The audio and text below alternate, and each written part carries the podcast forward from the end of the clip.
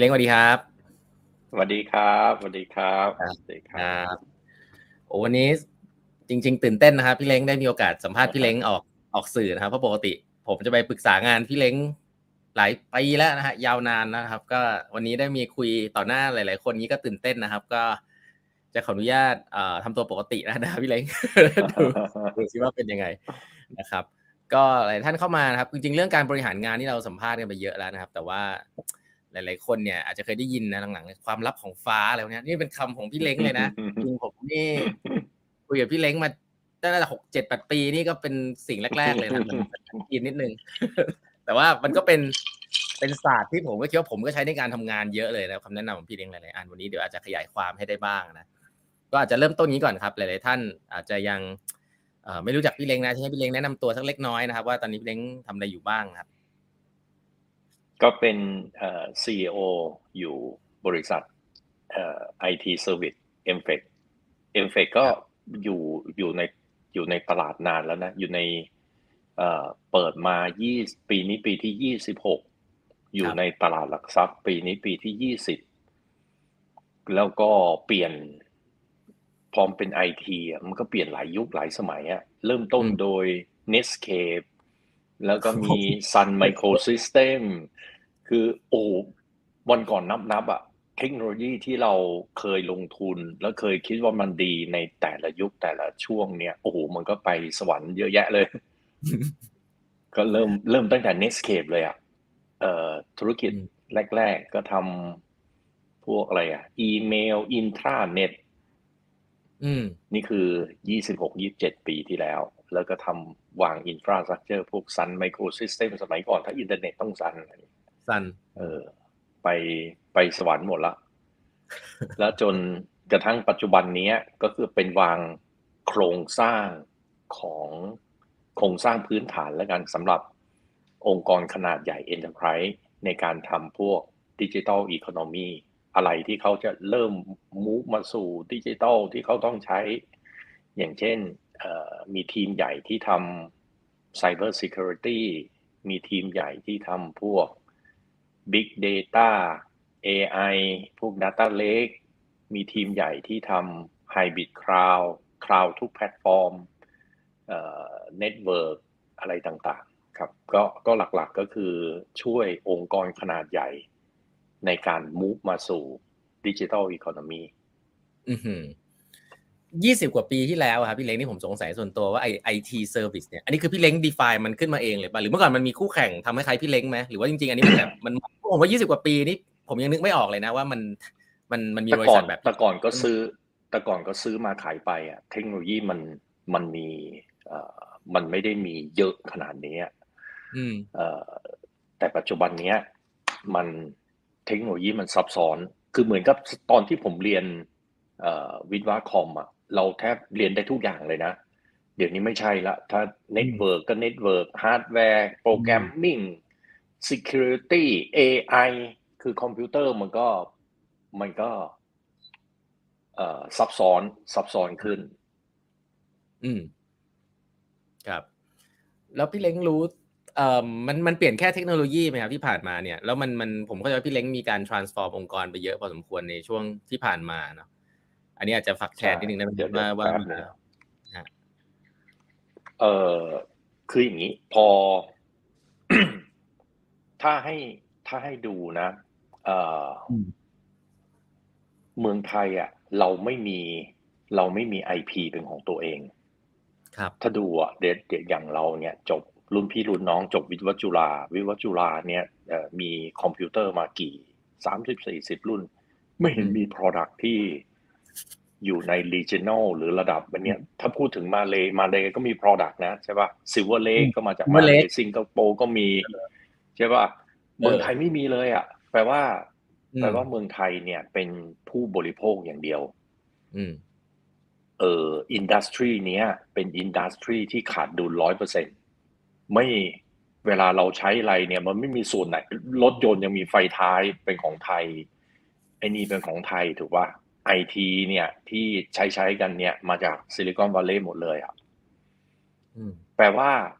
industry เนี้ยถูก control โดยเทคโนโลยี vendor พวกเทคโนโลยี vendor ต่างๆ เป็นคน control อุตสาหกรรมนี้ control ทั้ง margin control ทั้งเทคโนโลยี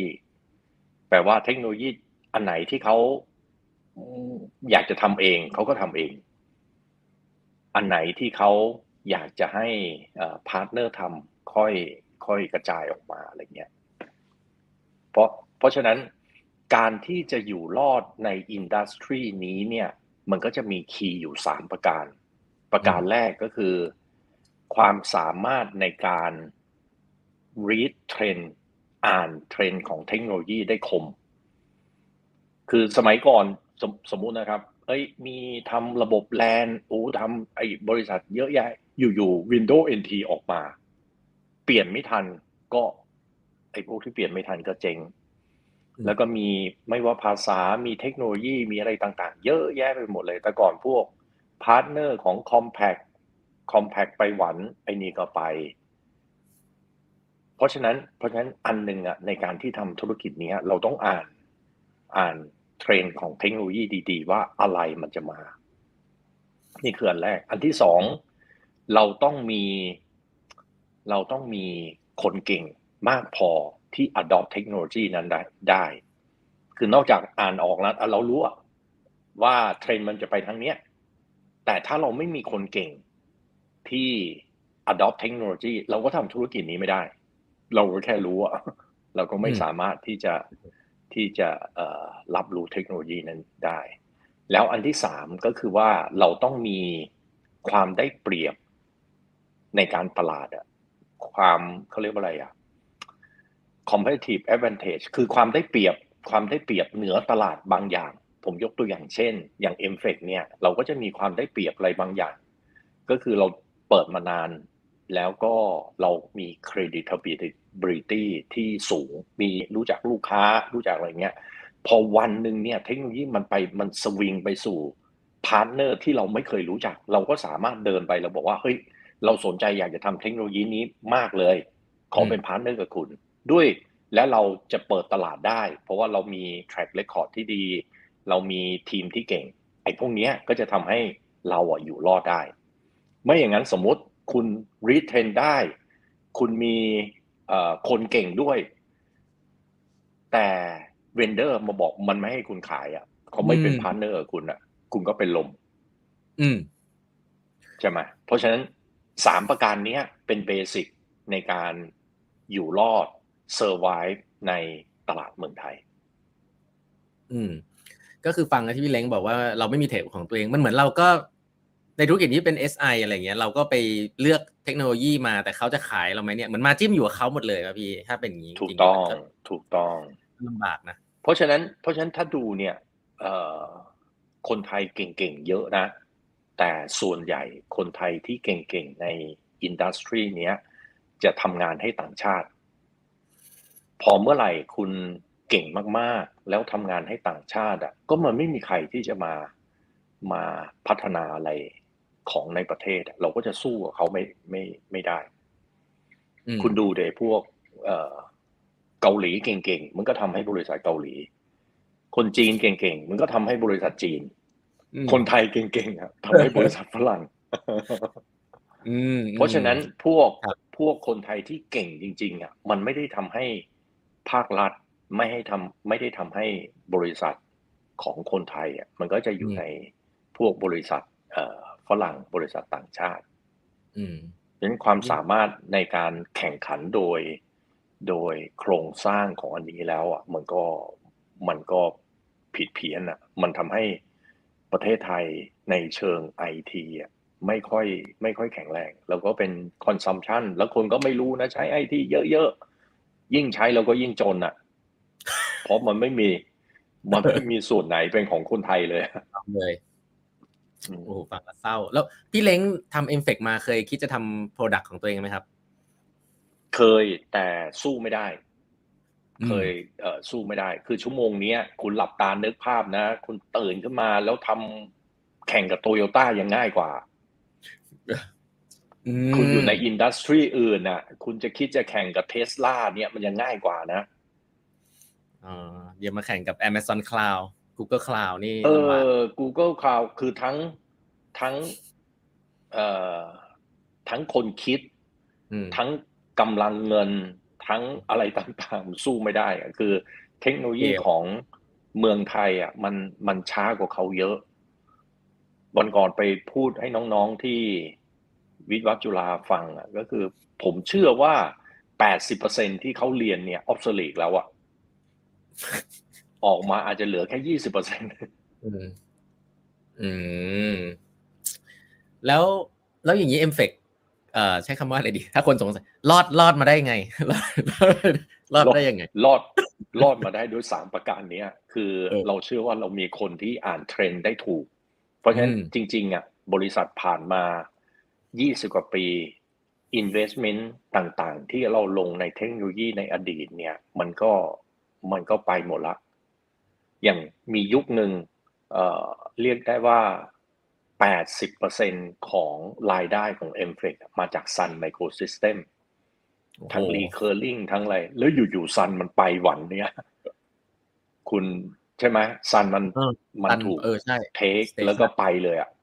มเออ มันก็มันก็ปรับ เราก็ต้องปรับอย่างอย่างอื่นมาอะไรเงี้ย คือเอาง่ายๆแล้วกันสมัยก่อนเนี่ยสมัยก่อนถ้าบอกว่าคนที่เปลี่ยนแปลงโลก คนที่เปลี่ยนแปลงโลก เทคโนโลยีที่เปลี่ยนแปลงโลกเนี่ย MFEC สามารถเป็น partner กับเขาได้หมดในสมัยนู้นนะครับ ไม่ว่าจะเป็นซอฟต์แวร์จะเป็นฮาร์ดแวร์อะไรเงี้ยสมัยนี้คนที่เปลี่ยนแปลงโลกอะเขาแทบไม่ต้องการ partner เลยอะ คุณดู top top เอ่อ Google Apple Facebook อืมพวกเนี้ยเฮ้ยมันไม่ต้องการ partner เลยแล้วเราแล้วเราปรับตัวยังไง ยังให้มัน survive แล้วก็ยัง sustain growth ต่อไปได้ อืม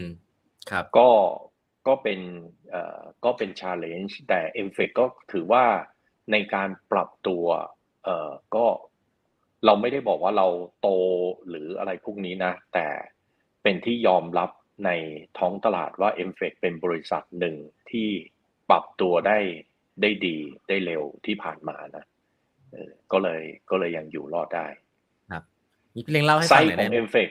อืมไซส์ของ m f e c ตอนนี้มีเอ่อมีคน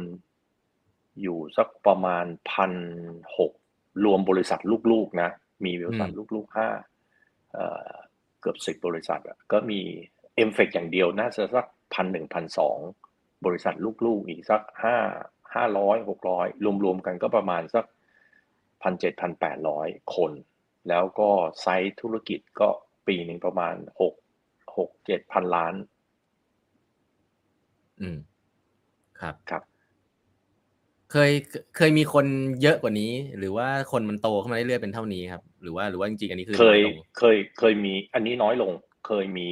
อืมมีแตะถึงสองพันอะมีแตะอืมถึงสองพันกว่าอะไรเงี้ย มีปีที่แล้วมีหนึ่ง business unit ของ m f e c เอ่อสามร้อยกว่าคนมั้งเอ่อขายให้กับขายให้กับโบสบูบิกบูบิกเอ่ออ่าโอค ก็เลยก็เลยคนคนเลยน้อยลงไปสามร้อยคือตอนนี้พันเจ็ดปีที่แล้วก็แต่แต่สองพันอะ ครับครับเดี๋ยวเดี๋ยวเดี๋ยวผมว่าเดี๋ยวเรามาแตะเรื่อง M&A เพราะว่าอันเนี้ยอันเนี้ยเป็นดีลที่ที่น่าสนใจมากเพราะโบ๊ทเองก็รู้จักกันดีพอโบ๊ทกับเอ่อบูบิกเอ็มเฟกนี่ก็น่าสนใจมากนะครับ ทีนี้อยากจะถอยกลับไปนิดนึงก่อนเรื่องว่า เวลาเจอปัญหาอย่างตะกี้ที่พี่เล้งพูดว่ามันต้องปรับบ่อย ๆ เนี่ยแล้วแล้วคือผมฟังแล้วมันเหมือนกับมันต้อง lead จาก CEO เลยปะพี่เล้งมีไปจ้าง consult อะไรมา ไม่มี จากจากอดีตอะเราก็รู้ว่า consult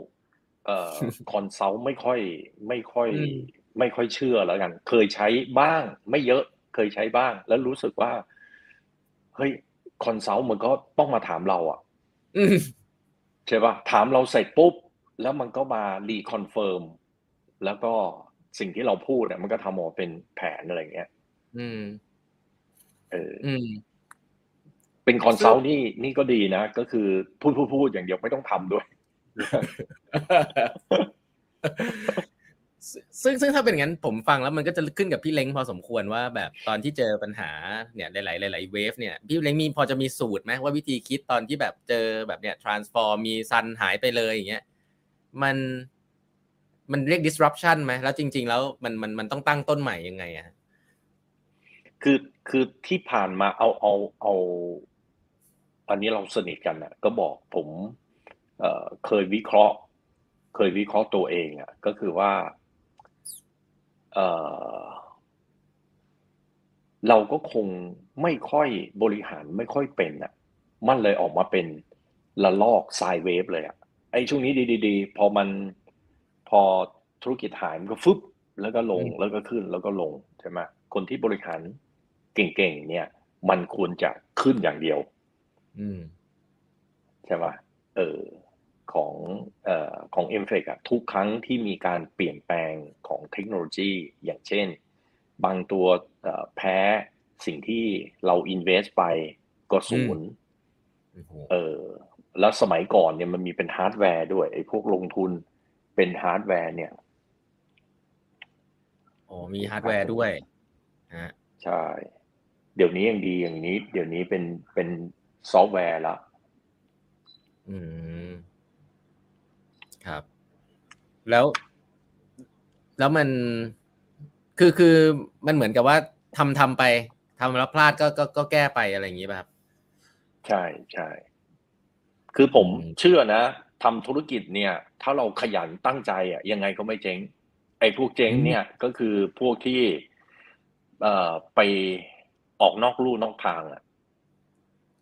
หมายถึงว่าลงทุนในสิ่งที่ตัวเองไม่ถนัด ถ้าเราโฟกัสในสิ่งที่ตัวเองถนัดต่อให้มันมันเปลี่ยนแปลงเดี๋ยวยังไงเราก็เอาเอารอดได้ อืมครับแต่ว่าพอเอ่อของผมจริง ๆ ผมได้เปรียบอันหนึ่งครับเพราะว่าผมรันบริษัทเดียวอะจากเล็กจนถึงครับเอ่อจนถึงปัจจุบันเนี้ยมันก็จะเห็นมันก็จะได้เรียนรู้ในการสร้างแล้วก็เรียนรู้ว่าเฮ้ยแพทเทิร์นนี้มันมาอีกแล้วเว้ย ถ้าอืมเราทำอย่างเงี้ย มันจะต้องซ้ำอย่างนี้อีกละ มันก็เริ่มเห็นเป็นเป็นวงจร แล้วก็เริ่มเห็นความความโง่ในอดีตของเราอะอืม พอทำพอทำเยอะๆไปเนี่ย บางครั้ง บางครั้งเนี่ย มันจะมี มันจะมีความเข้าใจผิด แล้วเราทำสวนทาง ผมยกตัวอย่างเช่น คล้าย ๆ กับ ความเข้าใจผิดว่าเอ้ยเราอยากจะร่างกายแข็งแรงไปยิ่งกิน เราร่างกายยิ่งแข็งแรง อืม แต่แต่จริง ๆ มันไม่ใช่บางอย่างเนี่ยเรายิ่งกินเรายิ่งป่วยเลยอะใช่ไหมถ้าน้ำตาลเป็นสิ่งที่ดี แต่ถ้ากินเกินจุดหนึ่งก็เป็นเบาหวาน ไขมันเป็นสิ่งจำเป็น กินเกินจุดหนึ่งมันก็ความดันขึ้นใช่ไหมการ บริหารก็เหมือนกัน ถ้าเกิดเราไม่รู้ แล้วเรามั่นใจผิดผิดๆแล้วมันเกินจุดพอดี เกินจุดพอดีเนี่ย มันก็จะเป็นผิด อืมครับ พี่เล้งเคยเคยรู้อันสึกหนึ่งที่เป็นอันหนึ่งที่เป็นคอมมอนเลยนะสำหรับคนบริหารโดยเฉพาะเป็นผู้บริหารนะแล้วบริหารนานๆเนี่ย เรามักจะรู้สึกเฮ้ยพอทำทำไปปุ๊บเออเราก็อยากจะได้เอ่อ process อืม ปรับปรุง process ไปเรื่อยๆ แล้วการที่มี process เยอะหรือการที่มี process อะไรบางอย่างเกินไปอะมันมันก็ท็อกซิกอะมีอยู่จุดมีอยู่ช่วงหนึ่งอะ ผมเคย เออ วันๆผมทำอะไรวะเอกสารที่อยู่บนโต๊ะ80%คือ control อย่างเดียว คือมันมีเพราะว่าเราไม่เชื่อใจลูกน้องเรา อืม ถ้าเราเชื่อใจลูกน้องเรากองนั้นแม่งไม่ต้องไม่ต้องเซ็นไม่ต้องอะไรเลยอมพอมันทำเยอะๆมันจะรู้ว่าเอ่บางอย่างเนี่ย ไอ้คนที่ทำให้ผู้บริหาร blind นะต่อให้คุณรักบริษัทยังไงก็ตาม ถ้าเกิดคุณเกิดตาบอดขึ้นมาเนี่ย แล้วก็โฟกัสว่าโฟกัสที่ process process คือไม่ต้องการให้ error ถูกไหมอืมแล้วเราก็โฟกัสว่าเฮ้ยให้มี error น้อยที่สุด ทุกคนทำงานอย่าพลาด เราบอกยังไงเราก็ทำอย่างนั้น แล้วก็โฟกัสโฟกัสไอ้แบบเนี้ยแล้วก็จะเห็นเยอะแยะเลยอะบริษัทที่ process ดีมากเลยอะแล้วมันก็เจ๊งเหมือนกับสมัย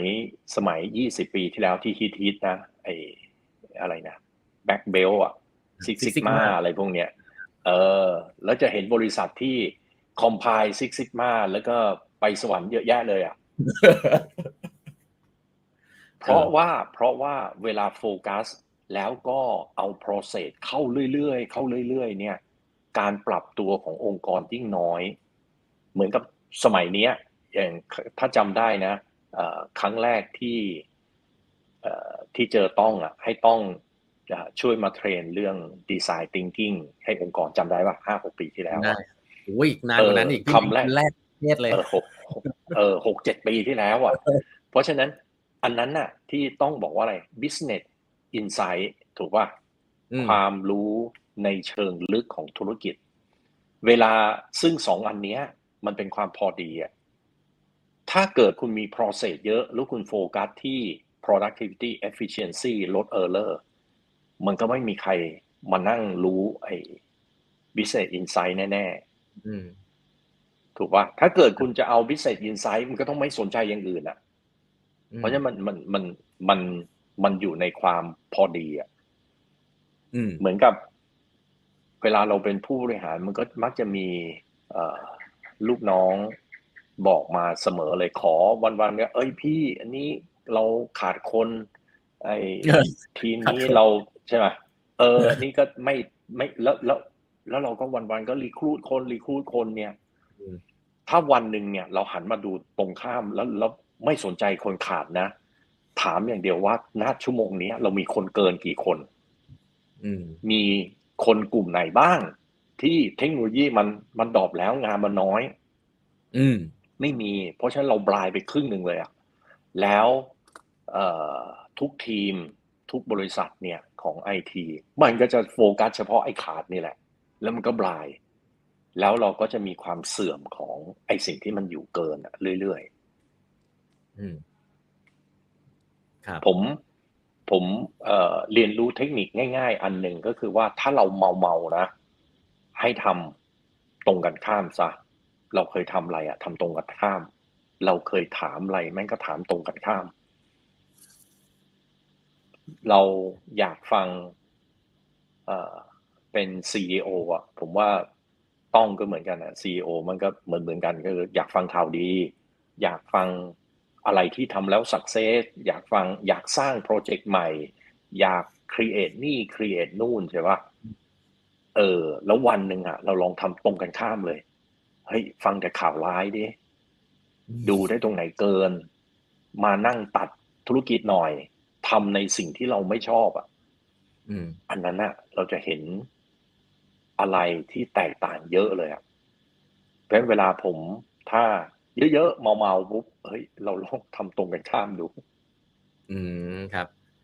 เอ้มีอันหนึงน่าสนสนใจคือ ผมอยากรู้ว่าพี่เล้งคิดว่าเอ่อสิ่งที่พี่เล้งทำเนี่ยมันเกี่ยวว่าพี่เล้งมีความเป็นรู้สึกว่าเป็นมีความเป็นเจ้าของของมันด้วยก็เลยรู้สึกจริงจังกับมันนะองค์กรหลายองค์กรที่ professional เนี่ยบางทีเขาเขาไม่ได้ คือไม่รู้เหมือน incentive มันไม่ได้อะไรกับผู้บริหารยังไงก็ไม่รู้แต่ผมเหมือนฟังแล้วเหมือนพี่เล้งพยายามมากเลย คือพี่เล้งรู้สึกว่าเป็นมันเจ้าเขาเจ้าของด้วยไหมเอ่อรู้สึกนะ รู้สึกเป็นเจ้าเข้าเจ้าของนะ แต่ผมเชื่อว่าผมเชื่อว่าคนที่เป็นผู้บริหารระดับสูงส่วนใหญ่อะก็จะมีความเป็น entrepreneurship อะความเป็นคล้ายๆกัน คล้ายๆกัน เพียงแต่เพียงแต่ว่า เพียงแต่ว่าเอ่อ บางอย่างของผมอะมันมันมีความได้เปรียบอะเพราะว่าผม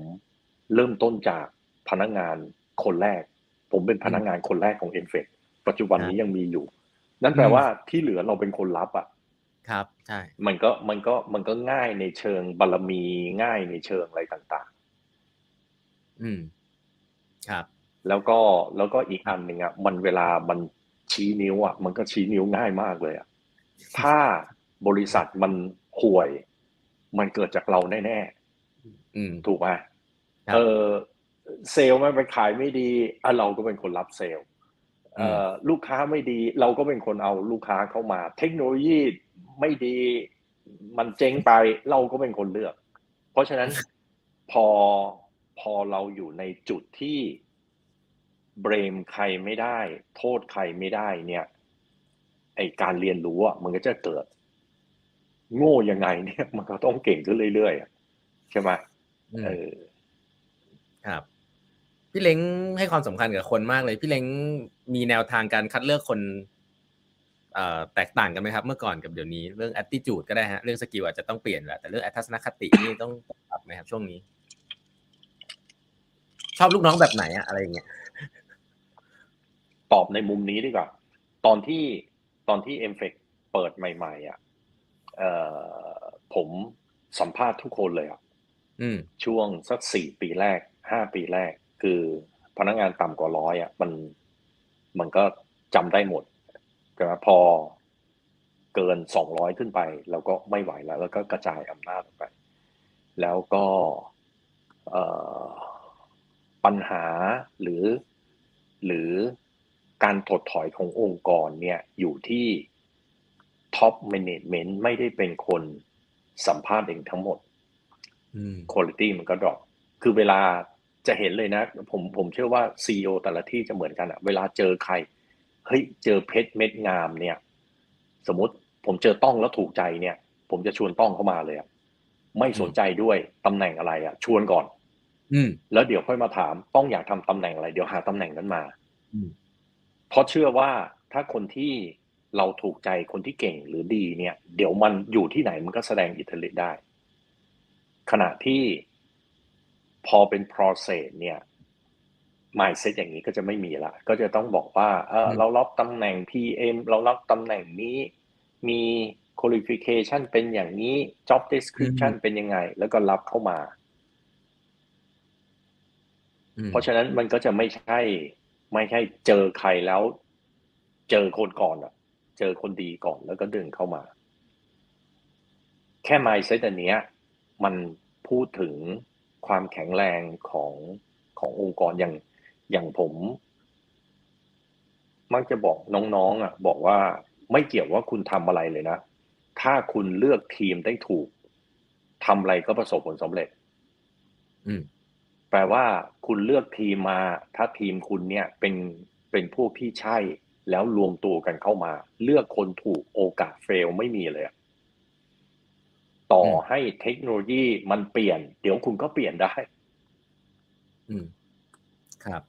คือฟังแล้วเหมือนทีมแต่ที่พี่ถ้าเล้งพูดคุณสมบัติบางอย่าง เหมือนทีมที่พี่เล้งบอกเนี่ยครับเรามันมันมีคุณสมบัติไงบ้างครับ ทีมที่ดีของพี่เล้งเออก็ เออมีความเป็นคนไทยน้อยๆอะ ที่ที่ที่กลัวสุดเลย อะ ก็คือเอ่อความเป็นไทยแท้เนี่ยไอเนี่ยกลัวสุดเลย มีอะไรบ้างไม่พี่มีเล้งไม่มีบริษัทไอทีไหน ไม่มีบริษัทไอทีที่เจริญ แล้วใช้ culture คนไทย คุณดูเด็กบริษัทที่ดัง ๆ ในท้องตลาดนะ Google เอ่ออะไรนะเอ่อ Oracle Microsoft Accenture ที่มันเจริญเนี่ย เพราะว่ามันไม่ใช้ culture คนไทย อืม ถ้าใช้ culture คนไทยเมื่อไหร่แล้วก็ในน้ำมีปลาในนามีข้าวอะ มันก็จะค่อยๆ มันก็จะเอ๊ะเดี๋ยวโทษทีนะ ผมแอร์ผมเนี่ยเหมือนกับ thermostat มันเจ๊งว่ะ มันอ๋อออยู่ๆแล้วมันก็ดับ ครับเขาเขาเขาเจอไทยที่พี่เล้งพูดถึงครับ ขยายความนิดนึงได้ไหมครับ เพราะว่าฟังแล้วผมว่า อย่างผมเนี่ยทำงาน เออพี่เล้งผมมาทำงานองค์กรไทยมาโดยตลอดเลยนะแล้วก็อึดมาก เออ เป็นคนอึดพออืสมมควรเอออาจจะอยู่ในที่ที่ดีด้วย แต่ว่าเวลาพี่เล้งพูดพูดว่าองค์กรไทยเนี่ย มันมีอะไรบ้างที่พี่เล้งเห็นแล้วมันแบบค่อนข้างน่ากลัวที่จะทำให้องค์กรมันปรับตัวไม่ได้โดยเฉพาะไอทีมันมันมีความเฉื่อยอะ มันมีมันมีหลายหลายๆอย่างที่ ที่ผมเชื่อว่ามันโปรแกรมอยู่ใน DNA คนไทยอะ คุณอืมคุณ เอาถามง่ายๆเลยอะสมมติลิซ่าแบ็คพิงเนี่ยเขามาเลือกอยู่ในบริษัทไทย บริษัทไหนก็ได้ เขาจะมีโอกาสเป็นแบบนี้ป่ะ หรือแบมแบมที่ก็เซเว่นอะอืมอืเขาไม่อยู่เกาหลีนะ แล้วเขาอยู่ในเมืองไทยให้จิ้มเลยอะ บริษัทไหนก็ได้อืมมีโอกาสที่จะดังระดับโลกได้ไหมอืมเพราะอืมเพราะความทุ่มเท ความกระหาย ความต้องการเอาชนะความอะไรเนี่ย ของเราไม่มีอะคืออย่างที่บอกไงเราในน้ำมีปลาในนามีข้าวอะเราไม่ต้องมีกิมจิ ไม่มีช่วงที่ขาดอาหาร ไม่มีหน้าหนาวถูกว่าอืมนั้นด้วยความสบายด้วยความสบายพวกเนี้ยมันทำให้ เอาเอาเอาเอาง่ายๆนะเอ่อถ้าดูคนจีนน่ะคนจีนเนี่ย ค่าตั้งต้นหรือค่า default อะ คือทำงานคือขยัน อืมแปลว่าเขาถ้าจะหยุดก็โอเค รุ่นพ่อแม่เรารุ่นอะไรเนี้ยวันเสาร์อาทิตย์ก็ทำงาน ค่า default คือทำงาน ถูกป่ะคนไทยอะ ค่า default อะ คือไม่ทำงาน อ่า อืม ครับ เพราะฉะนั้นเซตค่า default ที่ต่างกันเนี่ย มันก็ถ้าทำงานหนักหน่อยก็โอ้โหจะ เอาเอาง่าย ๆ เอาเฉพาะต้องแล้วกันต้องเรียนหนังสือเก่งมาก ได้ทุนได้อะไรพวกเนี้ย default ของต้องอะ คืออ่านหนังสือ ครับพักก็พัก พอมีเวลาว่างเข้าสู่ default ก็อ่านหนังสือถูกป่ะเพราะฉะนั้นการอ่านหนังสือเป็นเป็นปกติ แต่คนที่เรียนไม่เก่งไม่ใช่นะ default คืออยู่เฉยๆ แล้วอ่านหนังสืออะคือ คือต้องมีมีใกล้สอบอะมันถึงอ่านอะ อืม พารามิเตอร์ในการ setup ของคนไทยอะ มันไม่ดี ไอ้การที่อยู่ใน DNA ของเรา อะ มันไม่ดี อืม อืม ซึ่งคนเรามันเปลี่ยนเพราะฉะนั้นได้ไหมพี่เล้งตอบเปลี่ยนตอบนะอืมอืม อยู่ที่ เอ่อ อยู่ที่ corporate culture อยู่ที่อยู่ที่ culture อะ ครับเราอืมเราถ้าเกิด culture เหมือนเหมือนกัน แล้วอยู่อยู่อยู่ เปลี่ยนคนเดียวโดดๆไม่ได้อยู่แล้ว คนเราสัตว์สังคมอะครับ ที่เอฟเฟกจึงมีทำเคาน์ให้เตอร์ด้วยความจะโทษโทษจึงทำให้โดยรวมแล้วคนไทยเนี่ย เป็นชนชาติที่สบายจนเรียกว่าขี้เกียจอื้อหือผมผมเล่านี่ให้ฟังเนี่ยอืมไอ้ไอ้ไอ้นี่น่าน่าสนใจ ผมก็เออมีลูกน้องผมอะแล้วก็สักพักหนึ่งก็ถูก บริษัท vendor ต่างชาติเนี่ยดึงตัวไปใช่ไหมแล้วผมก็มีเอ่อมี relationship ที่ดีกับลูกน้องผมก็ว่างๆก็ก็มากินน่ะก็ถามเขาก็บอกโอ้ยพี่เก่งมากเลย อยู่อยู่กับเอ่อบริษัทนี้อะเขารู้สึกเองว่าตัวเขาอะเก่งมากเก่งขึ้น ผมก็บอกอืมยังไงเขาบอกเริ่มต้นก่อนนะเอ่อแต่ก่อนนะ ถ้าอยู่กับพี่เล้งเนี่ยเอ่อไปกินเลี้ยงกับลูกค้า เสร็จ ห้าทุ่มกลับบ้านนอน อืมไอ้ไปอยู่ที่เนี่ยโอ้โหต่อให้ห้าทุ่มครึ่งกลับมาเนี่ย ต้องเขียนอีเมลอัปเดตก่อน แล้วถึงนอนได้ เมายังไงก็ต้องเขียนอีเมลก่อนอัปเดต เพื่ออมหัวหน้าเขาที่อยู่สิงคโปร์อะตื่นเช้ามาอ่านอัปเดตได้เลยซิจูเอชันเป็นยังไง โครงการเป็นยังไงอะไรเงี้ย แล้วเขาก็บอกว่า เนี่ย โดยเฉพาะถ้าเกิดมีการขายมีอะไรเนี่ยนะ สิงคโปร์แม่ง โทรมาวันละสามเวลา ถ้าดิวใกล้ๆ ถ้าดิวใกล้ๆ จะปิดอยู่แล้วนะ โทรทุกสิบห้านาทีเลย อืม การที่มีคนตามเยอะๆ มีอะไรเยอะๆ เนี่ย มันมันทำให้เขาเอ่อคือมีแรงกดดันเยอะอะแล้วอืมทำให้เขาทำงานดีขึ้น แล้วหลาย ๆ คนที่อยู่เอ่อออกจากเอ็นเฟกไปอยู่บริษัทต่างชาติก็จะรู้สึกมีแรงกดดันในพวกเนี้ย แล้วทำให้เขาดีขึ้นจริงๆ ผมมันก็อยากรู้มากเลยอะ ผมก็เอ่อจังหวะที่ไปสิงคโปร์อะอืมก็นัดไอ้คนสิงคโปร์ที่เป็นเจ้านายของไอ้ลูกน้อง ลูกน้องเก่าผมพวกเนี้ย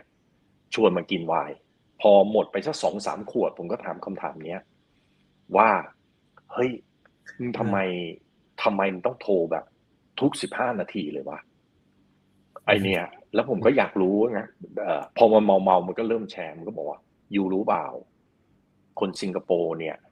เงินเดือนของคนสิงคโปร์คนหนึ่งอะเท่ากับคนไทยเนี่ยเจ็ดถึงสิบคนเลยอะอืม เงินเดือนค่าตัวเขานะครับและเวลาอเมริกาเขาเชื่อสิงคโปร์ไว้เขาตั้งฐานอยู่ที่สิงคโปร์ถูกไหมอืมแล้วให้คนไทยทำงาน สิงคโปร์เนี่ย มันไม่ต้องทำงานด้วย เงินเดือนสูงด้วย แล้วมันให้คนไทยเป็นคนทำอะ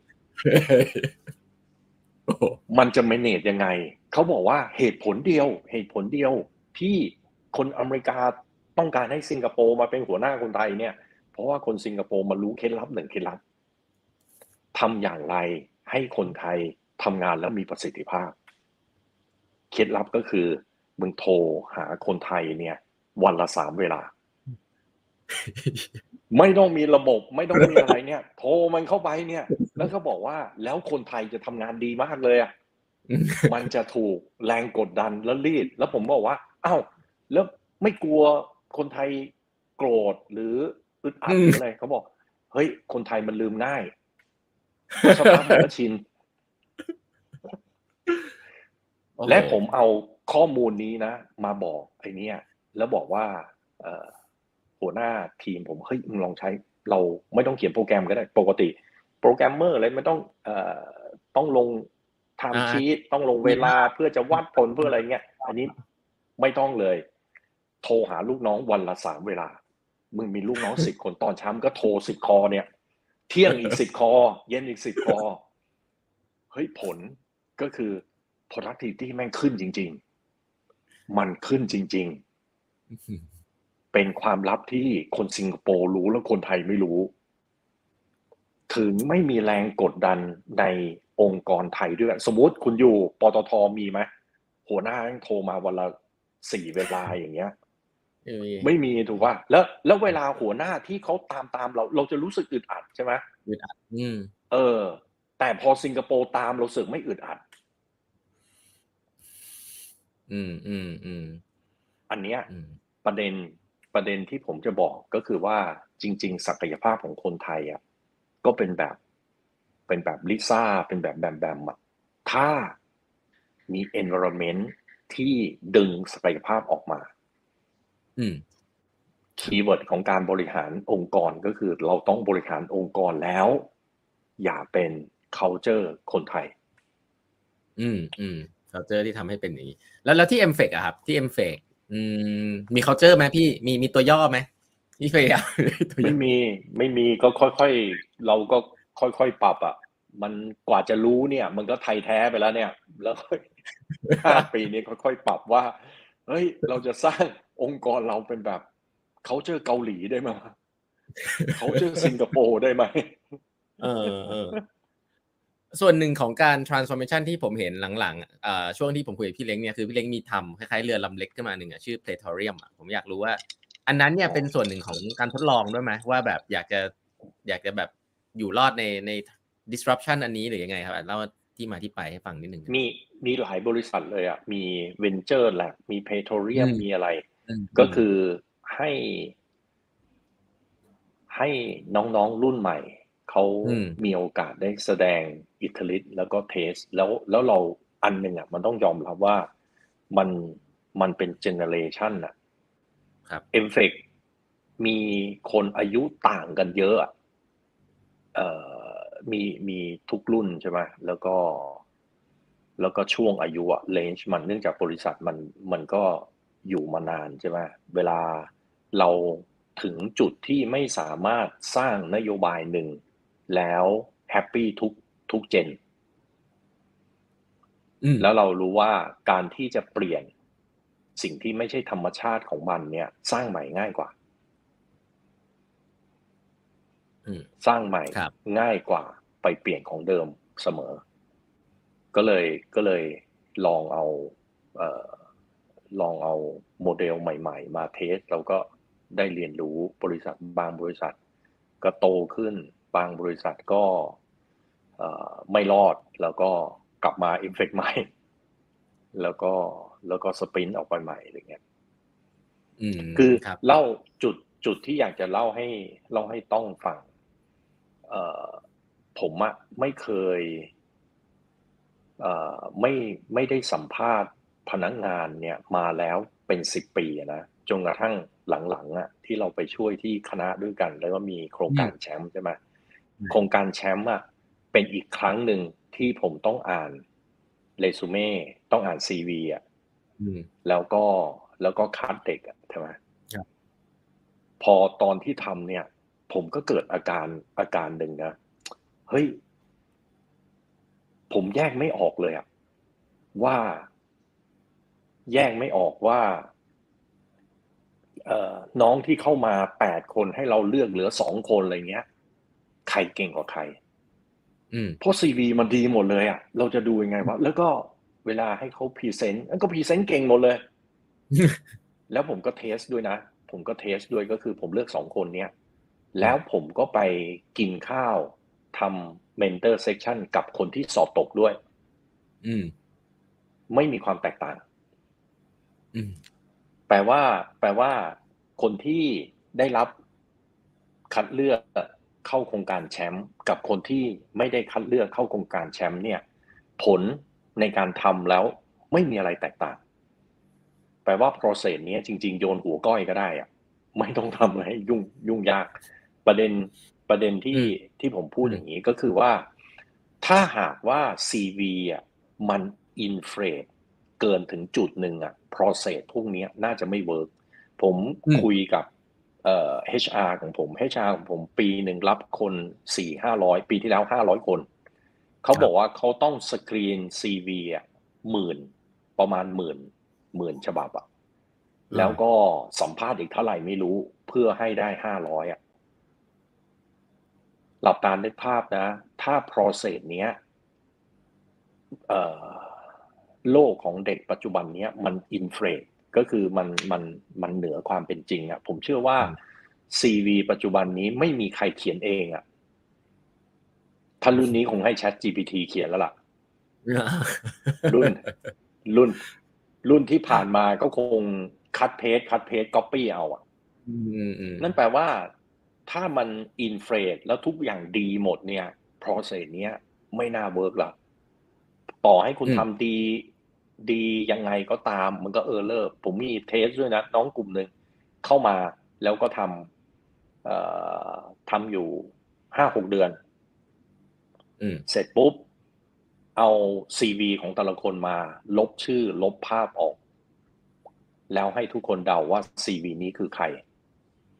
ปกติ CV คือสิ่งที่เราอะต้องการพรีเซนต์ให้คนอื่น รับรู้ว่าเราเป็นยังไงถูกไหมฮะ กับ perception ที่คนอื่นมองมา มันต้องใกล้เคียงกันอ่า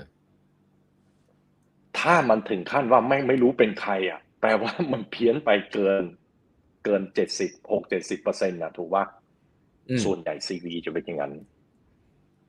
คุณลองเอาอืมซีวีของน้องที่เข้ามาแล้วเอ่อสองปีอย่างเงี้ย เอาซีวีเขาลบชื่อลบอะไรออกเนี่ย แล้วถามคนอื่นอะ ในทีมเนี้ย ชื่อเนี้ยเป็นใคร ครับ อืมคือพี่เล้งกำลังจะบอกว่าถ้าดูซีวีแล้วไม่ได้สัมภาษณ์ก็ไม่ได้ แล้วอย่างนี้เวลาเราเลือกคนนี้พี่เล้งทำไงอะ ใช้ให้เข้ามาทำก่อนทำเทส อันนี้แหละเพราะเพราะว่าเมื่อเมื่อไหร่ก็ตาม เมื่อไหร่ก็ตาม ถ้าเรามีคำถามอย่างเงี้ย มันจะมีเบรกทรูอะไรบางอย่างละอืมถูกปะแปลว่าเราไม่รู้แหละ ว่าวิธีไหนใช้ได้ แต่วิธีเนี้ยอืม ต้องยอมรับก่อนมันใช้ไม่ได้แล้วเลิกทำอืม พอใช้ไม่ได้เลิกทำคราวนี้มันก็ต้องต้องรีฟอลอย่างเดียวไหมหรือต้องอืมดูย้อนหลังหรือต้องคือต้องเป็น process อื่นอะอืม invitation only มีเดียวมีไหมที่พี่เล้งหา re- referral work ไหมฮะ referral work work work referral work กว่า work กับ interview ปกติอะ อืม ครับอืมพี่เล้งพูดถึงเรื่องอืม M&A ให้ฟังหน่อยได้ไหมครับ เพราะว่าตะกี้พี่เล้งเกริดมาแล้ว ว่าจริง ๆ ส่วนหนึ่งที่ที่ตัดสินใจ แต่พี่เล้งเคยเคยขายบริษัทพาร์ทอื่นๆอยู่ด้วยด้วยก่อนไหมหรือว่าอันนี้เป็นครั้งแรกที่ที่ขายเคยซื้อก่อนในในในอดีตอะเคยซื้อเคยซื้อเคยซื้อสี่ห้าบริษัท เอ่อเข้ามา อืม เออ แล้วก็คือคือคือ mindset อะต้องต้องอย่างนี้ก่อน คือพออม ทำอยู่นานๆ แล้วรู้จักเยอะๆอะเราก็รู้แล้วว่า เออเหมือนกับคนขายโอเลี้ยงด้วยกันอยู่ร้านติดกันอะไม่จำเป็นต้อง ไม่จำเป็นต้องทะเลาะกันอะใช่ปะสมัยก่อนอืมไอ้เหี้ยมันขายอยู่ซอยเดียวกันขายเหมือนกันมันต้องทะเลาะกันอะอืมเดี๋ยวเนี้ยมันมีคำที่เป็นเอ่อ synergy แล้วโดยเฉพาะถ้าเราอยู่ในตลาดเอ่อมายาวนานกว่าแล้วก็มีความเป็นพี่ แล้วก็ถ้าช่วยเหลือได้ มันก็เกิดอืม synergy เอ่อสิ่งที่เราเราดูผม ผมก็รู้จักกับโบสอะมันมีเอ่อการเปลี่ยนแปลงของของเทคโนโลยีอะเยอะๆไอทีมเนี้ยคือทีม High Code คือแปลว่าเป็นทีมที่เขียนโค้ดลึกมาก เขียนโค้ดเยอะอะครับอืมทีม high code เนี่ยสมัยก่อนจะเป็นที่เอ่อทำธุรกิจแล้วต้องการได้ง่าย เพราะว่าลูกค้ารู้ว่า pain point ของตัวเองคืออะไร บอกสเปคบอกอะไรแล้วเราก็เขียนให้ พอโลกมันเปลี่ยนเร็วถึงจุดหนึ่งเนี่ยลูกค้าเองก็ไม่รู้ว่าอยากได้อะไร พอลูกค้าไม่รู้อยากได้อะไร แล้วบอกเราผิด เราก็พัฒนาผิด ถึงเวลามาอืมแก้ แก้แก้ไปเรื่อยๆเนี่ย จากกำไรก็เจ๊งเลยอะเพราะฉะนั้นอืมไฮโค้ดอืมอย่างเดียวไฮโค้ดอย่างเดียวอะก็อยู่ในจุดที่อันตราย เนื่องจากว่าเอ่อ ความอืมต้องการ requirement สเปคอะไรพวกเนี้ยมันไม่ชัดเจนเหมือนอดีต การเปลี่ยนแปลงมันมันเร็วมากเอ่อสิ่งที่ตลาดของ developer เนี่ย ก็เป็นตลาดที่ไม่ค่อยน่าไม่ค่อยน่าสนใจละ ขณะที่ตลาดที่ developer บวกกับบวกกับ consult เหมือนตลาด Accenture อะถ้าขยับไปอยู่อืมตลาดนั้นเนี่ยเอ่อจะกำไร มากกว่าเดิมสามเท่าอืมแปลว่าทีม High Code ของผมอะถ้าจะ sustain survive ได้เนี่ย ผมต้อง add เอา consult เข้ามา เพราะว่าอืม consult เป็นคนบอกเอง เราเป็นคนเขียนคุยกับลูกค้าเขียนออกสเปคมา แล้วก็ก็เขียนพัฒนาต่อ ไม่มีความคลาดเคลื่อนเลย ถูกไหมเพราะว่าเรา control end to end เอ่อเพราะฉะนั้นทีมเนี้ยเอ่อผมก็ เตรียมที่จะ recruit consult ขณะที่ทีมของบูบิกอืมเขามาจาก consult เขาอยากจะทำ IT development การที่บูบิกในชั่วโมงนี้ในประเทศไทยอะจะ recruit เอ่อจะรับคนสักร้อยคนสองร้อยคนอะอืมไม่หมูในอืม quality ที่ดีๆอะถูกไหมครับเออก็เลยก็เลยคุยกันว่าในที่สุดเนี่ยเอ็มเฟกก็คงไปเอ่อแข่ง ตลาดเดียวกับบูบิกบูบิกก็มาแข่งตลาดเดียวกัน ก็เลยคุยกันว่า เออทำยังไงให้มันวินวินวะถ้าอย่างนี้เราอยากแข่งกันเลยเอ่อโบจะบอกพี่อันเนี้ย พี่ขายผมเลย แล้วก็อืมพี่ก็ลงทุนในสิ่งที่สิ่งที่เราไม่ซ้ำซ้อนแล้วก็ช่วยกันได้อะไรเงี้ยครับ ก็เลยอืมก็เลยเป็นที่มาที่ที่ขายกลุ่มนี้ไป แล้ว m f e c เนี่ยก็จากที่ เอ่อเราก็จะไม่ทำพวก High Code ละ m f e c ก็จะไปโฟกัสพวก No Code Low Code แล้วก็พวก AI Gen Code อะพวกมอะไรนะ Copilot Codec อะไรพวกนั้นแทน อืมครับ แล้วตอนเล่าให้ก็ฟังดูแล้วก็ก็ก็วินวินครับครับ ตอนตอนตัดสินใจขายขายบริษัทหรือคนกลุ่มนี้เนี่ย อันนี้ได้ เอ่อทีมเป็นไงฮะ ต้องต้องสื่อสารกับทีมยังไงบ้างครับพี่เล้งจริง ๆของ m f e c เอ่อเวลาเราบริหารอะไรพวกเนี้ยมันก็โปร่งใสอะแล้วก็รู้พวกนี้ก็รู้ แล้วมีความชัดเจนคิดดูเด็กมูฟคนสามร้อยสิบคน แล้วเป็นคอนเซน s ัสคือทุกคนต้องเซ็นอะนั่นแปลว่าความเข้าใจเนี่ย มันก็ชัดเจนหมด พนักงานที่มูฟไปก็คอนเซน s ัสไม่มี ไม่มีคนที่บอกว่า เออสิบคนยี่สิบคนไม่อยากไปยังอยากอยู่เอ็มเฟกหรืออะไรเงี้ยอืมก็ไม่มีโดยก็บอกว่ามันเป็น challenge ใหม่สำหรับเขาเขาต้อง improve process improve ไอ้พวก consulting เอ่อ knowledge เพิ่ม เพื่อให้ service นี้มันมีเอ่อมันมีความเข้าใจถึงลูกค้าเนี่ย ได้ดีขึ้น และอยู่ในตลาดที่มันมี margin ดีขึ้นเพราะฉะนั้นทุกคนก็จะเห็นแหละว่าตลาดของ IT service ที่ Accenture อยู่เนี่ย profitable มาก แต่ลงมาอีกขั้นหนึ่งอะตลาดเนี้ยโอ้โหเดี๋ยวอืมมีบริษัทไทยที่ล้มลุกคลุกคลานอยู่ในตลาดเนี้ย เยอะ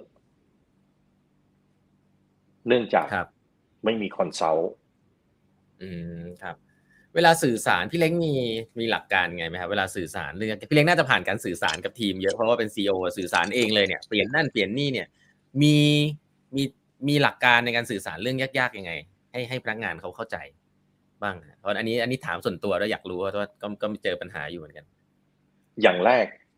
หาคนประเภทเดียวให้ได้ก่อน หาคนพร้อมจะฟัง หาคนโอเพนคือผม ผมจะบอกว่า เอ่อ ถ้าเราหาคนที่ไม่ใช่ประเภทนั้นเนี่ย ยังไงเวลาคนเราสื่อสารเพี้ยนเนี่ย คนเรามักจะคิดว่า เป็นเพราะว่าฟังแล้วไม่เข้าใจหรือเข้าใจผิดถูกปะอืม แต่จริง ๆ ไม่ใช่ ต้องเป็น CEO ต้องมี authority ต้องมีไมค์ด้วย ยืนอยู่ทาวฮอพูดใส่ไมค์อย่างเงี้ยอืมคนฟังเนี่ย เขาจะเอาไปพูดต่อเฉพาะ สิ่งที่เขาเชื่อ อืมอะไรที่เขาไม่เชื่อ เขาก็ไม่ไปพูดต่อ หรือเขาบิดข้อมูลนิดหน่อย บิดอะไรนิดหน่อย เพราะฉะนั้นการคอนโทรลการคอนโทรลคนอะโดยเอ่อโดยคนที่บอกว่าไม่เข้าใจไม่เข้าใจ เพราะว่ามันมี core value มันมี interest มันมีอะไรบางอย่างที่แตกต่างกัน ผมยกตัวอืมอย่างเช่น ต้องอยากจะได้แชมป์ต้องขยันทำงาน ในทีมดันมีพวกขี้เกียจแล้วพวกที่เฉื่อยอย่างเงี้ยเขาก็ต้องไม่ชอบใจอยู่แล้วไม่ใช่ไม่เข้าใจ อืมเออเพราะฉะนั้นความไม่เข้าใจ อะ มันคือ คือเขาตั้งใจที่จะไม่ไม่อยากฟังอะครับเพ ราะฉะนั้นก็เจอกันถ้าเราเลือกคนประเภทที่ใกล้เคียงกัน แล้วก็อยู่ในเป้าเดียวกัน หาคนเอ่อที่ประเภทเดียวกันเนี่ย การสื่อสารการอะไรเนี่ย มันก็มันก็ง่าย อืมผมผมยกตัวอย่างนะ ผมยกตัวอย่างต้องอะอยู่ใน environment ของ 10x เนี่ยสื่อสารง่ายมากเลย เกิดสมมติเฮ้ยให้ต้องเนี่ยข้ามห้วยไปเป็น CEO ของรัฐวิสาหกิจ ต้องลองสื่อสารเหมือนเดิมเด็ เขาจะบอกต้องพูดไม่รู้เรื่องเลยอะอืมอืมอืมอืมใช่ไหมเอออืมโอ้โหเวลาผ่านไปอย่างรวดเร็ว จะชั่วโมงหนึ่งอยู่แล้ว ไม่อยากใช้เวลาพี่เล้งเยอะ ผมมีโอ้โหเรื่องหนึ่งเร็วผมมากสงสัยจะไปเฮ้ยพี่เล้งพี่เล้งเวลาพี่เล้งแบบเจอมีชาเลนจ์อะไรพวกเนี้ยเรื่องเปลี่ยนแปลงองค์กรเนี่ยพี่เล้งปรึกษาใครไหมคือผมมันรู้สึกว่าเหมือนพี่เล้งแบบคิดเองได้หมดเลย ไม่ไม่ไม่ผมก็คุยนี่แหละ คุยกับต้องอืมคุยกับอะไรเนี้ย bounce ไอเดียเพ ราะว่า อืม เอ่อเวลาจุดได้เปรียบของผมแล้วกัน จุดได้เปรียบเอ่อของผมเนี่ยก็คือว่าของผมอะอยู่ในตำแหน่งที่โทษใครไม่ได้ สมมุตินะต้องเข้ามาเป็น CEO ของโรบินฮูดอย่างเงี้ย ต้องก็โทษได้นะ โอ๊ยทำไมมีปัญหานี้ อื้อหือไม่งมันมีมาก่อนที่ต้องมา มันมีถูกป่ะ ไอ้ของผมอะไม่มี ผมมาเป็นเบอร์หนึ่งทุกอย่างเนี่ยมันอยู่ที่ผมอย่างเดียวเลย ถูกป่ะเออเออไม่มี history ก่อนหน้าผม แปลว่าอะไรอืมแปลว่า ถ้าเราอยู่ในจุดที่เราต้องบอกกับตัวเองเสมอว่าทำไมมันถึงมีปัญหา เพราะกูนั่นแหละอืมการอืมเรียนรู้มันก็เปิด เพราะเราโทษใครไม่ได้ครับ ถูกป่ะเออครับแล้วเวลาเอ่อ สิ่งที่ผมเรียนรู้อันหนึ่งอะก็คือเวลาเราโทษใครไม่ได้ แล้วเรายอมรับว่าอยู่ที่เราเนี่ยความสามารถในการเรียนรู้อะเราก็จะเรียนรู้ได้เรื่อยๆเลยอะเพราะตัวหนึ่งเนี่ยแม่งถูกกดแล้วมันไม่ทำงานก็คืออีโก้อืมเมื่อไหร่ถ้าเรายอมรับ เราก็เราก็พัฒนาได้ตลอดเวลาเอ่อ ต้องเคยเห็นแบบคนที่แบบเรียนเก่งๆ เป็นด็อกเตอร์ เป็นอะไรอยู่ในองค์กรขนาดใหญ่อะไรเงี้ย แต่ถ้าหากว่าเขามีจุดที่เขาโทษคนอื่นได้อืมอีโก้มันก็แสดงอิทธิฤทธิ์อะ เพราะกูไม่ผิดแหละ กูฉลาดกว่า กูอะไรเงี้ยอืมใช่ไหมอืมเออ อืม ฟังแล้วแบบ รู้สึกว่า แล้วแล้วพี่เล้งพี่เล้งเอ่อ acquire knowledge ใหม่ๆยังไง เพราะเรื่องเทคโนโลยีด้วยพี่เล้งก็ชอบอ่านหนังสือไหมเข้าใจว่าชอบอ่านหนังสือแต่อาจจะไม่ค่อยมีเวลา พี่เล้งมีวิธีทำไงให้ตัวเอง up up to date อยู่ตลอดเวลา ลูกสี่คน ความเออสามารถในการอ่านหนังสือก็น้อยลง นี่ต้องตอนนี้ได้สองหรือสามสองสองสองสองเฮ้ยเฮ้ยเอ่อจะสนุกขึ้นถ้ามีสามและสี่ครับพี่ พอเออพอลูกเยอะก็ไม่ค่อยได้อ่าน แต่ว่าแต่ว่าเอ่อเดี๋ยวนี้มันก็มีเอ่อมันก็มีพวก YouTube มีพวกอะไรที่มันที่มันได้ง่ายขึ้น แล้วแล้ว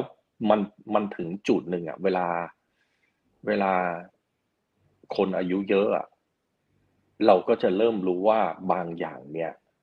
มันไม่ใช่อ่านเลยเว้ยบางอย่างเนี่ย มันคือ มันคือการตกผลึก แล้วให้เข้าใจอินไซต์อะคือคือหมายผมผมเชื่อว่าการอ่านหนังสือเหมือนกับการกินข้าวอะกินข้าวไม่ได้การันตีว่ากินเอทุกอย่างแล้วจะมีประโยชน์ต่อร่างกายถูกไหมกินเฉพาะบางอย่างมันถึงมีประโยชน์ต่อร่างกาย การอ่านหนังสือก็เหมือนกัน เราต้องรู้ว่าเรารับ แล้วเราย่อยแบบไหน บางอย่างอ่านเยอะก็ไม่ดี อ่านเยอะก็ toxic ผมยกตัวอย่างบางคนตื่นขึ้นมา ก็อ่านแต่ Twitter อ่านแต่อะไรเงี้ยแล้วประเทศไทยก็เลยกลายเป็นเสื้อเหลืองเสื้อแดง ไม่ว่าอืมคุณพูดด้วยเหตุผลยังไง มันก็จะเกลียดอีกฝั่งหนึ่งอะเพราะว่ามันอ่าน toxic อะมันเหมือนกับกินอาหารฟาสต์ฟู้ดทุกวันอะจนเป็นมะเร็งละอืมอืมเพราะฉะนั้นเพราะฉะนั้นพวกนั้นเนี่ย พวกนั้นเนี่ย ยิ่งอ่านเยอะ ยิ่งแย่ลอจิกยิ่งเพี้ยน อืม มันมันอืมไม่ได้ มันไม่ได้หมายความว่า ไม่ได้หมายความว่าอ่านแล้ว เออเราจะเก่งขึ้นอะ บางคนผมเคยคุยกับน้องเขาบอกพี่ผมอ่านมา เนี่ย ดีใจมากเลยอ่านมาทั้งปีได้สิบเล่ม เป็นสิบเล่มที่เป็นเบสเซลเลอร์อะไรเงี้ยอืม คำถามมันก็คือว่าเฮ้ยมึงอ่านสิบเล่ม แล้วถ้าชีวิตเหมือนเดิม productivity เหมือนเดิม ทุกอย่างเหมือนเดิมเลย มึงจะอ่านไปทำไมวะ แปลว่าการอ่านแล้วสามารถที่จะดึงแล้ว embedded บางส่วนเนี่ยเป็นอืมเป็นการทำงานของเราอะมันถึงมีประโยชน์ การอ่านเยอะๆ แล้วย่อยไม่ได้ ดูดซึมไม่ได้ ก็ไม่มีประโยชน์อืม แล้วเวลาหนังสืออะอย่างของต้องอะ เขียนหนังสือเอง ต้องก็เริ่มรู้ หรือผมให้ข่าวหรือผมอะไรพวกนี้มันก็จะเริ่มรู้ว่าบางอย่างยกตัวอย่างนะ เวลานักข่าวเขาจะเขาจะเขียนเขาอะไรเงี้ยเขาจะบอกว่าพี่ช่วยตรวจหน่อยบรรทัดไหนพี่ไม่ชอบพี่ฆ่าทิ้งเลยนะ ถูกไหมเออหนังสือก็เหมือนกัน เวลาเล่าอะเราจะเล่าไอ้สิ่งที่แบบเฮ้ย factor ที่ทำให้เรา success มันมีอะไรตรงเนี้ย ไม่มีหรอกต่อให้อืมหนังสือ Steve Jobs ก็ต้องให้ Steve Jobsเซนเซอร์ก่อนถูกว่า อืม อืม ไม่มีใครไม่มีใครเอาดาร์กไซด์ของตัวเองออกมา แต่ว่าแต่ว่าจริง ๆ อะ องค์ประกอบที่ทำให้สำเร็จเนี่ย มันไม่ใช่มีแค่อย่างเว้ยมันมีหยินด้วย มันไม่ใช่มีเฉพาะเอ่อเฉพาะด้านสว่างอะ มันก็ต้องมีด้านมืดด้วยอะอืมการที่เอ่ออ่านพอเหมาะ แล้วถึงจุดหนึ่ง แล้วคิดตกผลึกเนี่ย ไอ้ช่วงตกผลึกการคิดอะ มันจะมันจะได้ประโยชน์ต่อเราหรือต่อองค์กรมากกว่า อืม ครับอืม โอ้คำถามท้ายๆแล้วฮะเอ่ออันนี้ถามแทนน้องๆนะครับ อันนี้มุมมองพี่เล้งน่าจะจะช่วยได้ยิ่งในเจอน้องๆเยอะเอ่อจบมาเลือกงานยังไงดีฮะพี่เล้งเคยมีน้องมาถามเนี่ยเลือกเลือกเลือกงานยังไงดี เอ่อปกติเนี่ยอย่างอย่างเราสองคนรุ่นพี่รุ่นน้อง เอ่อกว่าจะเข้าวิทวัจุฬาได้เนี่ย เหนื่อยนะ บางอืมบางทีต้องเรียนพิเศษต้องอ่านหนังสือต้องอะไรพวกเนี้ย กว่าจะเรียนจบได้ ก็เหนื่อย แปลว่าเราใช้เอฟฟอร์ตเยอะมากในการเรียนในการเลือกเรียน แต่คนน่ะ ไม่ได้ใช้ความพยายามเท่ากันในการเลือกงานอืมผมเชื่อเลยนะ คนคนเดียวกัน ความเก่งเท่ากันเป็นคนเดิมอะ คุณไปปรากฏในแต่ละองค์กรเนี่ยจะแสดงอิทธิฤทธิ์ ไม่เหมือนกัน อืมผมยกตัวอย่างเช่น ผมยกตอนเนี้ย สมมติชั่วโมงนี้เลย ภาพวาดที่เราสะสมภาพเนี้ยกำลังดัง เราอยากจะปล่อยขายละถ้าเวลาคุณปล่อยขายเนี่ย คุณปล่อยขายที่ตลาดฮ่องกง ตลาดลอนดอน หรือตลาดนิวยอร์ก auction เนี่ย ได้ราคาที่ไม่เท่ากัน อืม เหมือนกัน คนก็เหมือนกัน คุณก็ต้องรู้ว่า คุณเนี่ย อยู่ใน environment แบบไหน แสดงศักยภาพออกมาได้สูงสุด อยู่ในสิ่งแวดล้อมแบบไหนที่ดึงเอาศักยภาพคุณออกมา ผมผมยกตัวอย่างอย่างลูกน้องผมเนี่ยเขาทำงานกับพี่เล้งโอ้พี่เล้งแม่งใจดีเว้ยทำแล้วแฮปปี้แต่พอทำงานกับสิงคโปร์อะทำงานสองปีเก่งขึ้นเท่าตัวเลย แปลว่า เขาอยู่ใน environment ที่มีการเคี่ยน มีการโทรวันละสี่ห้าครั้งเนี่ยเหมาะสำหรับเขามากกว่า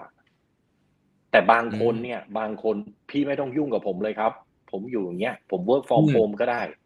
เพราะว่าผมมี discipline ตัวเองสูง บางคนก็ต้องการ peer pressure ก็ต้องการดู เฮ้ย ถ้าอยู่ในสิ่งแวดล้อมที่ทำงานหนัก ผมก็จะทำงานหนัก ถ้าอยู่ในสิ่งแวดล้อมที่สบาย ผมก็จะเฉอย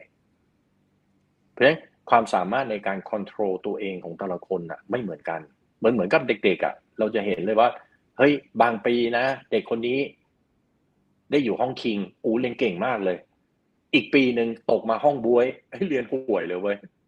แต่เด็กคนเดิมอะ อืม อืม เพราะฉะนั้นทุกคนเนี่ยอืมเราต้องเราต้องรีเสิร์ชที่ทำงาน ไม่ใช่ แรนดอมส่งไปส่งใบสมัครไปสิทธิ์ที่แล้วอยู่ที่ว่าใครที่จะเป็นคนเรียก ใครที่จะเรียกเราไปสัมภาษณ์อะไรเงี้ยใช่ไหมผมว่าชอบมากเลยพนักงานที่เข้ามา แล้วสามารถบอกได้เลยว่า พี่ผมอยากอืมเข้ามาที่ m อ e อยากเข้ามาทำแผนกนี้ อยากเป็นลูกน้องของพี่คนนี้ไอ้อย่างเงี้ย ชอบมากเลยอะแปลว่าเขาอยากจะอืมทำอะไรเขารีเสิร์ชมาเขาอยากจะทำไอ้ตรงเนี้ย อยากอยู่กับพี่โจทำในในเรื่อง Big Data ของเทคโนโลยีตัวนี้ไอ้อย่างเงี้ย จะชอบอืมแล้วส่วนใหญ่จะรับ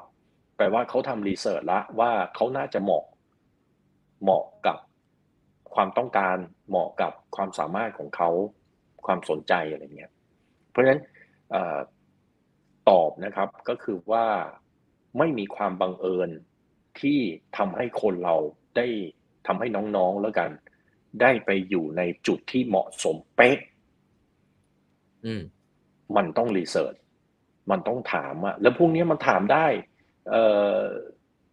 อยากสมมติอยากเข้า SCB ผมเชื่อว่าแค่ SCB อะมึงแรนดอมเข้าไปอยู่ผิดแผนกผิดอะไรก็ฟ้าก็เหวละใช่ไหมนี่แค่องค์กรเดียวนะใช่ป่ะอืมเออ อืมก็ต้องทำรีเสิร์ชนะครับคำถามสุดท้ายครับต้องทำอันนี้ research จริงๆครับ คำถามสุดท้ายผม ผมรู้จักกับพี่เล้งมานานแล้วเวลาผมคุยกับพี่เล้งอะผมจะมีความรู้สึกอย่างว่า พี่เล้งไม่ไม่ค่อยเครียดกับอะไร ดูเหมือนจะมีความแฮปปี้กับเรื่องการการทำงานอยู่พอสมควรการเปลี่ยนทำปรับนู่นปรับนี่ลองนั่น คือคือทำไมทำไงให้ตัวเองสามารถจะ motivate ผมไม่รู้ว่าใช้คำว่า motivate ได้ไหมเนาะแต่เหมือนกับดูพี่เล้งไม่ไม่ค่อยเครียดกับอะไรที่มันแบบแบบแบบ emotion หรืออะไรอย่างนี้เนาะทำไงครับ เวลาอาจจะเป็นเพราะว่า เมื่อต้องอายุเยอะแบบผมอะมันมันจะเริ่มรู้สึกว่ามันเป็นมันเป็นธรรมดาคือ คือเวลาเครียดหรือไม่เครียดมันจะมี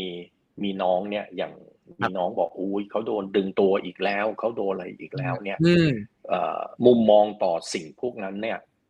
เราเราต้องดูว่ามันเป็นปัญหา หรือมันเป็นธรรมชาติของธุรกิจอืม สิ่งที่ผมเห็นนะการคนจะถูกดึงตัวเราคือรักจะอยู่ในธุรกิจเนี้ย คนมันไม่พอถูกดึงตัวมันเป็นธรรมชาติของธุรกิจอืมเพราะฉะนั้นมันไม่ต้องเครียดมันไม่ใช่ปัญหา ทุกคนก็จะเจอใครที่เอ่ออมใครที่จัดการกับธรรมชาติของธุรกิจได้ดีที่สุด ก็ก็จะไม่เครียด ผมยกตัวอย่างเช่นเอ็มเฟกเคยแครี่เทคโนโลยีมากกว่า 20 ตัวที่เจ๊ง หมายถึงว่าที่เทคโนโลยีมันหมดอายุมัน expire ไป นั่นแปลว่าการที่เราจับกับเทคโนโลยีใดเทคโนโลยีหนึ่งแล้ว investment ที่เราลงไป เดี๋ยวมันก็หมดอายุ มันก็ expire เนี่ยมันเป็นธรรมชาติธุรกิจอืมพอมันมาเราก็จะรับรู้เออธรรมดา หรือเวลาพนักงานอย่างของผม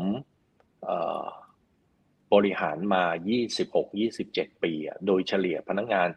จะออก ไลฟ์ไซเคิลจะอยู่ที่ 7 ปีนั้นเราก็จะเห็นแล้วล่ะว่าเออเดี๋ยวมันก็คนก็ออกแล้วก็อยู่ก็ไปอยู่ในบริษัทอื่นแล้วก็จะเห็นอะไรเงี้ยเพราะฉะนั้นเราก็จะเข้าใจละไม่มีใครหรอกที่อยู่กับเราตลอดการ อืม เพราะฉะนั้นพวกพวกเนี้ยเวลาถ้าเราเข้าใจว่ามันเป็นธรรมชาติของธุรกิจ ยังไงมันก็ต้องเกิด แล้วมีการเอ่อรับรู้เตรียมใจมันก็จะไม่มีความเครียด อืม ครับขึ้นกับประสบการณ์นะฮะซึ่งจะต้องเป็นธรรมชาติ ครับ ได้ครับพี่เล้งขอบคุณพี่เล้งมากๆเลยครับ วันนี้ก็โอเคคุยยินดีจริงๆคุยครับพี่เล้งคุยได้อีกยาวเลย แต่วันนี้เอาแค่นี้ก่อนนะครับขอบคุณพี่เล้งมากๆเลยครับได้ครับสำหขวัอนบนี้คุณมากครับต้องครับครับครับครับสวัสดีครับ ครับ ก็ นั่นก็คือพี่เล็กนะครับ จริงๆก็เป็นต้องบอกว่าเป็นพี่ชายที่น่ารักมาก แล้วก็ผมก็ต้องไม่รู้ผมบอกตอนต้นหรือเปล่าเนอะผมเนี่ยเอ่อเรียกพี่เล้งเต็มปากว่าเป็นเมนทอร์ได้เลยนะครับ ก็คือว่ามีอะไรเรื่องภาษาเรื่องงานเรื่องอะไรต่าง ๆ เนี่ยก็จะเขาเรียกว่าอะไรอะ ก็จะก็จะปรึกษาพี่เล้งตลอดนะครับช่วงหกเจ็ดปีที่ผ่านมา แล้วก็เอ่อตะกี้ ตะกี้ผมถามพี่เล้งคำถามผมแอบบอกผมถามผมเอ่อผมถามพี่เล้งว่าพี่เล้งหาความรู้ใหม่ยังไงเพราะพี่เล้งเนี่ยอุตสาหกรรมไอทีเนาะ stay fresh ตลอดเวลาติดตามเทรนตลอดเวลาพี่เล้งรู้เรื่องพวกนี้ดีมากนะครับจริงๆเราไม่ได้คุยเรื่องเทคโนโลยีกันถามว่าเอพี่เล้งติดตามเรื่องของใหม่ๆ ได้อย่างไรนะเป็นผู้บริหารที่ไม่ต้องรอให้ consult consult อะไรมาเล่าให้ฟังอะเอ่อพี่เล้งมีหลายวิธีนะครับ แต่ว่าผมบอกเลยว่า Design Thinking Workshop ที่ผมแบบไปเรียนหลายท่านจะรู้ว่าผมทำสอนเรื่อง Design Thinking ใช่ไหม คนแรกที่ให้ผมไปทดลองจัดเวิร์กช็อปนะ โดยที่ผมยังไม่รู้เลยว่าจัดยังไงนะ คือพี่เล้งนะ ให้ไปจัดให้ให้ทีมงานแก เมื่อประมาณสักน่าจะเจ็ดปีที่แล้วหกเจ็ดปีที่แล้ว อันนี้คือ vision เลยที่แกอยากจะลองของใหม่นะ work ไม่ work ไม่รู้ แต่เฮ้ยต้องมาลองหน่อย แล้วเราก็เป็นเด็กอะเราก็โอ้ตื่นเต้นมากเลยที่ผู้ใหญ่ให้โอกาส แล้วหลังจากนั้นเนี่ย เนี่ยเห็นไหมว่าหกเจ็ดปีเนี่ยพี่เล้งแกแกเห็นก่อนเลยของใหม่ๆพวกนี้แล้วแกก็ทดลองนะครับ หรือแม้แต่เมื่อกี้บอกว่า acquire knowledge ใหม่ๆแกบอกแกไม่มีเวลาใช่ไหมผมเนี่ยทำแปดบรรทัดครึ่งใช่ไหมแต่จริงๆแล้วอะเออผมมีผมจะไปเจอพี่เล้งอยู่ช่วงหนึ่งทุกเดือนเลย ผมจะเอาหนังสือไปเล่าให้แกฟังแกบอกว่าต้องอ่านหนังสืออะไรมาเล่าให้พี่ฟังหน่อยแล้วเดี๋ยวก็ก็ดิสคัสกันอะไรเงี้ยสิ่งเนี้ยพี่เล้งเป็นคน initiate ขึ้นมานะครับว่าแบบเฮ้ยคือเหมือนเหมือนเหมือนพี่เล้งรู้ว่า ตัวเองจะ acquire knowledge ไม่มีเวลาแกก็ดีไซน์ขึ้นมา ว่าเออนี่ต้องต้องมาช่วยหน่อย